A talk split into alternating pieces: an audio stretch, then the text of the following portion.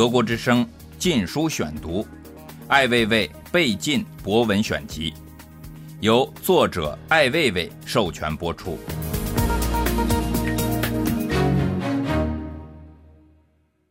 聊天儿，我觉得各种各样的采访会干扰你，这种干扰在妨碍你创作的同时，是不是也会给你带来一种表达的快乐？实际上并不是打扰，就是一个聊天儿。对我来说，做哪件事情都是一样的，或者我不认为我在做的东西算是创作，有很多时间需要填补，要消耗，有时候重复性太强就会觉得无聊。我理解，艺术是种表达，换种方式，比如这种采访，如果有适合的话题或感兴趣的东西，两个人一起来交流，而不是纯粹的一问一答式的采访。我觉得这对两个人来说也是一个好的表达，这很正常，人都需要交流。常常跟记者的交流，不如跟一个街头老头或者卖包子的人聊天更有意思。多数的从事媒体工作人员的素质都很差，仅仅是找了这么一份活，没有什么好聊的，因为他根本没有什么经验，我们没有什么经验上的基础，也没有什么共同关心的问题。你是追求简单生活的艺术家。刚才我进来时看了很多地方，真的是很简单的方式。这种简单在现在很多年轻人的眼里是有些格格不入的。那你自己从这种简单的生活中得到了什么样的快乐？我也年轻过，我年轻时在纽约，二十四岁到三十六岁的时候，我的生活会比现在要简单的多。现在已经是很累赘了。那时候一间屋子地上就扔了一张床垫。冰箱里就是一些胶卷，可以说不能再简单了。简单的生活不是一种时尚，也不是一种为了简单而简单的事。人需要从物质的迷恋中出来，这样可以有更多的时间，也可能有更有意思的事情。那么今天的年轻人，如果觉得没有什么更有意思的事情值得他们去做，当然可以天天买衣服、化妆，或者崇尚某个品牌，注意自己的发型，这无可厚非。这是每个人自己的事儿，我还是比较向往一些让生活能够简单的人。每次看到他们的时候，我都有点羡慕。那种简单，就像一个人要走更远的路，他不会在意一些太小的事情。很多人会疑惑，觉得你没有固定的职业，但是你挣钱并不难。他们觉得你的简单生活看似很简单，但是和穷人的简单生活是不一样的，有很大区别。这是他们现在的看法。我二十岁、三十岁的时候，他们没有看到过我。我相信一个人不可能很有钱，除非你有什么太大的本事。大多数人即使辛劳一生，也不会很有钱。这是我过去一直认为我不可能有钱的理由。后来人家算命说，你四十岁以后钱就会从天上掉下来，这成了我四十岁以前根本就不用挣钱的很好的理由。既然以后会有钱，我太傻了。要是我现在挣的话，于是我就彻底的慌了一把。但是如果你四十岁以后，那个给你算命的人的预言并没有实现，你既没名也没钱，那你会怎么样生活？无所谓，我至少还可以去死吧。我觉得你不用为生活担心，生活是很神秘的，生活里有你预想不到的事情发生。那么我仍然相信，我可能明天又变得很惨，那我还可以期待这个。我觉得那也是生活给我的一份礼物。像我自己，我一直为生活担心，总是担心。那是因为你没别的事情可担心。这一代可能都是这样，你们担心去吧，祝福你们。你的这种想法让我想起了犬儒学派，你的理念好像和他们很接近，在任何情况下都活得挺快乐的。我很少看这些东西。很大程度上，人的观念是出于一种无奈。人在生活中，大多数还是无奈的，只是每个人对这个看法不一样。在这种无奈面前，很多人希望通过努力就能变成一个小老板或经理或白领，买房买车，或者和周围人比一比。我觉得那是糟蹋自己，那几乎就是说，从刚生下来就开始走向了穷途末路。那真是应该同情自己。这个教育是这样的，对人的精神和人的可能性的一种打击，侮辱性的教育。从童年开始就要教育人成为一个所谓的成功者，那么从比分数到比职业、比薪水、比财富、比安全感，这一路比下来之后，你就变成一个地道的、不可能振奋精神层面的东西，是人流当中的一个。你迅速地走向了你的穷途末路。你曾经说过，最大的理想就是什么都不做。这个理想，你觉得实现了吗？我觉得你经常好像特别忙啊。我这些忙实际上跟什么都不做也差不多，因为这些事情不是必须要做的。我可能一直是这样，没有什么必须要做的事情，除非是糊口、打工的那个时候，那是生存问题，谁都要解决，都有这个问题。你刚才谈到中产阶级，我觉得比较有意思。比较可笑的是，你非要把你必须要做的事给神圣化。比如说，你现在想上厕所，你说上厕所是一件多么轰动的事，一件必须要做的事情，实际上是无可奈何的事情。生存本身也是这么一个问题，我们都需要付出一定代价和责任，和他人的关系，跟社会之间的关系，这些都是我们生之俱来的责任。德国之声。禁书选读，你有没有想过，抛开这一切，什么都不用做，出去随意的到处走一走，在每个城市随意住一住，那有什么意思呢？生活并不是说你去的地方多就更有意思。人的经验是，你可以从很小的一件事情里获得大的经验，也可能周游世界什么都没获得，这是你感受的方式和可能性的问题。另外，它将会对你有什么样的含义？这个始终是个人化的。从你对事情的期待，到你的感受，到最后是否对你的身心有益，都是个人化的。它实际上是与他人无关的事情，而且同样是只有你知道的。那么，只有因为大多数人在这个问题上并不很自信，他觉得这个事如果只有我知道，可能这个事就有问题。但是有一些人，他觉得这个只有我知道，只有我得到这个感受，就觉得我就是比较敏感，艺术细胞要比别人多一点。他就觉得好像别人的感受都是很微小的，他自己的感受是非常非常巨大的。那能大到哪儿去？我们都是人，我们都简单的限定在我们自己的这颗心或者他人的心绪变化上。无论是百姓也好，皇上也好，能大到哪儿去？凡事不能太夸张，生命有它的时间的局限性。你在这块时间，在这段历史，在这个区域里，明显是非常局限的。对你曾谈到你逝去的一个故交，你说他在有生之年一直按照自己的意愿去生活，你是不是也这样？我是这样做的，但我这样做并非是我觉得我不能不这样做，我只是没办法不这样做。那么自己的意愿又怎么样呢？自己的意愿。它很可能本身就不是一件很纯粹的事情。自己是什么？我们说自己是什么？我们说自己有多少成分是属于所谓的自己？这个是可以探讨的。但是这种意愿，就是说你要回到个人的方式，尽可能的回到个人化的表达。这是我能够比较相信的一种可能性，因为我不能相信另外一种方式它会带来乐趣。对啊，很多人生活是没有乐趣的。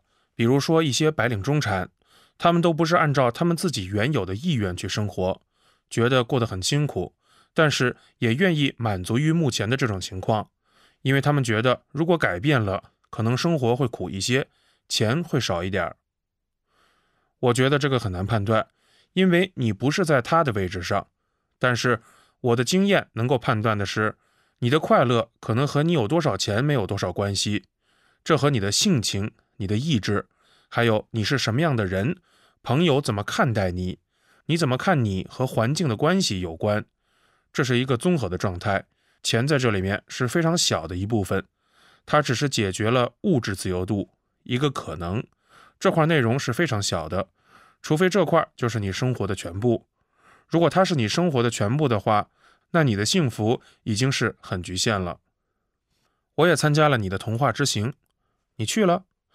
对我去了，我都不知道，这个可能更童话一点儿，所以我觉得去了以后，那个童话使这个生活和艺术的界限变得非常模糊了。我就想，如果我们每个人都能用艺术的感觉去生活，那生活也就是艺术了。其实没有艺术这么回事儿，也可以说没有生活这么回事儿。你在一个状态里，就是你呼吸，然后你能看到东西，或者说你清楚的知道你在此不在彼。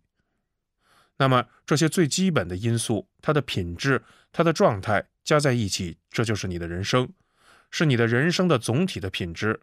我觉得这个是蛮简单的，不是那么复杂的事。但是，比如说同样的一个人，或者说同样的两个人，他们在同一张桌子上喝酒、吃肉什么的，可是他们两个人的生活会由另外的人判断，这个人的生活可能是比较艺术的。是用艺术的方式去生活，那个人是比较用世俗的方式去生活。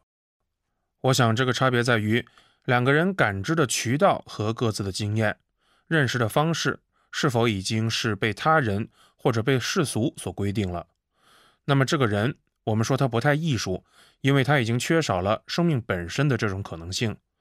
那么我们称之为比较艺术的那个人，他的生活处境应该是更危险一些。他更不具有稳定性，他随时有可能坍塌，或者说他随时有可能放弃，或者说他随时可能走向自己的反面。我觉得这样的人具有艺术性，否则只是伪艺术，那也无非是一个想在艺术里获得某种安全感的人。我觉得那同样是没有什么意义的。那么是不是这种比较纯粹的人，他们比较偏向于艺术化？也可以这样说吧。我觉得比较纯粹的人，他的生活的过去经验并不能阻挡他的新的经验，他能活得更加天真一些，或者我们说更加真实一些。比如说，一个人他是比较世俗，但是这个人可能对一些音乐或者美术或者文学，很多别人称之为艺术的东西比较爱好，欣赏理解力也很好。那这个人是不是他的艺术细胞会比别人多一些？什么是艺术细胞？我不知道。世俗我是能听懂的，世俗就是他比较承认常规的价值。那么这种人在所谓的文明社会更多一些，就是说受过所谓普遍教育的人，他们比农民还要世俗，因为他们更多的接受了普遍的价值观。他们在一个普遍的体系里，无论这个体系怎么标榜自己，他仍然是从这个体系当中获得某种权利或者是某种安全感。他们是被驯化了的，被所谓文明所驯化。我称他们为世俗的人，通常会认为那些没有受过教育的人是世俗的。我觉得受过教育的人比他们还要俗，只不过俗到让自己都认识不到这个问题。世俗对于个人来说就是具有安全感，他是说我们都是，我们都在一个安全地带。但是呢，如果说作为人来谈这个问题，或者从人性角度来谈这个问题，我觉得它消去了人的最有意思的层面，就是人的精神的层面，人的提问、疑惑、不确定的层面，这也是人的智力和人能够成为人的重要的一个动力。人怎么变成一个人的呀？我觉得这是很神奇的一个问题。我们怎样变成今天这样的人？他在照相，你在录音，然后出杂志，然后对外做这种交流。以及网络这种方式，它说明人具有某种特质，而这种特质是什么？大多数主流社会在这个问题上的漠视的态度，更像追求着一种更大的安全感和一种更普遍价值，而这种东西逐渐的形成了一个反对个人化的势力，因为个人化显然就不具有这种安全感，因为现在人人都讲那个安全感，比如说任何时候某一个人。他焦虑或者难受，他就会说：“哦，我现在没有安全感。”然后他会把很多的因素，比如包括两个很相爱的人分开，他会觉得是因为对方不能给他安全感，或者他在某一个地方待太久，他就觉得这个地方没有安全感。我觉得这种安全感是个归宿的问题。你认为是个人本身问题，还是社会的问题？两者都有。一个没有安全感的社会，就是我们今天的社会。这个社会它是在伦理上是不平衡和塌陷的，它保证了一部分人疯狂地获得利益，这个利益是非法获得的，或者是通过一种非法的结构来获得的，这是这个社会的一个最大特征。另外呢，社会迅速地将不具备这种获利能力的人筛除到生活的基本生存的安全线之外，就是说，这种人病了被送到医院都不可能，因为根本无人过问。就是说，你的生命已经被社会的总体价值给践踏了，他根本没有在意你是谁。刚才最开始前你也说到生命，我觉得你对这个生命的长短问题理解跟别人是不一样的。我不知道别人是怎么理解的。我觉得你首先能够一路生存过来，那么你应该在生存过的时间段体验过生活的这种快感和所谓的惊险、惊奇。你体验过一次和体验过无数次，这是一样的。多次体验无非是你更加奢侈。所以我并不认为。我现在离去对我有任何的打击？我体验过，如果人没有体验过，那是他自己的问题，那也是活该枉此一生。采访你之前，别人就跟我说，采访你可能不太容易，因为他们说艾老师是一个语言非常刻薄的人，但是我没这么觉得。我看了你的一些访谈，觉得可能是因为有些人他真的是不太理解，或者是从表面的一些言语上面去做判断，但是有一点。我觉得好像你对很多事情是很不在乎的，非常的不在乎，所以我就在想一个问题：你是不是在意自己的健康，在乎自己的身体？你自己平时会不会做一些运动锻炼一下？我在乎自己的健康，生命是被给予的，是被赋予的东西，就像我们托管一架机器似的，平时也得擦擦油，太脏了洗洗，不希望它蓬头垢面。加之一个人还载有人的这种荣誉。当然，生命都有它的一个限定，都会衰败消亡。这个衰败消亡仍是生命的尊严的一部分，消亡是生命的一部分。要没有衰败和消亡，生命就没有那么珍贵，也没有那么神奇。我觉得这个没有什么问题。你来了，你去了，很简单。但是有些人，他们去健身是为了让自己身体更强健，就是更有力量去做一些事情。但有些人好像为了延缓自己，觉得我经常强健自我就能够多活一些时间，或者身体的素质会比别人更高一点能过更有品质的生活时间长一些。那你自己会不会有这种想法？我不会的，我不会仅仅为了延长生命而去做努力。一个老人耗在一个没灯的屋子里，吃着最差的饭，做着最小的努力，也能够耗很多很多年。生命的长短在于你对生命本质的体验，那么瞬间也可以很长很长。我不认为简单的延长生命是对生命的尊重，而更是一种歪曲。算命也算是中国比较传统文化当中的一部分吧。周易八卦，它有存在的理由，大概也是因为它确实是一个比较神秘的东西。你是怎么看待这些的？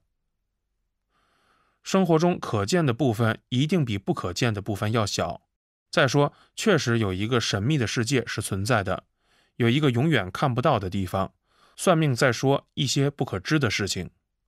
二零零七年十月二十三日，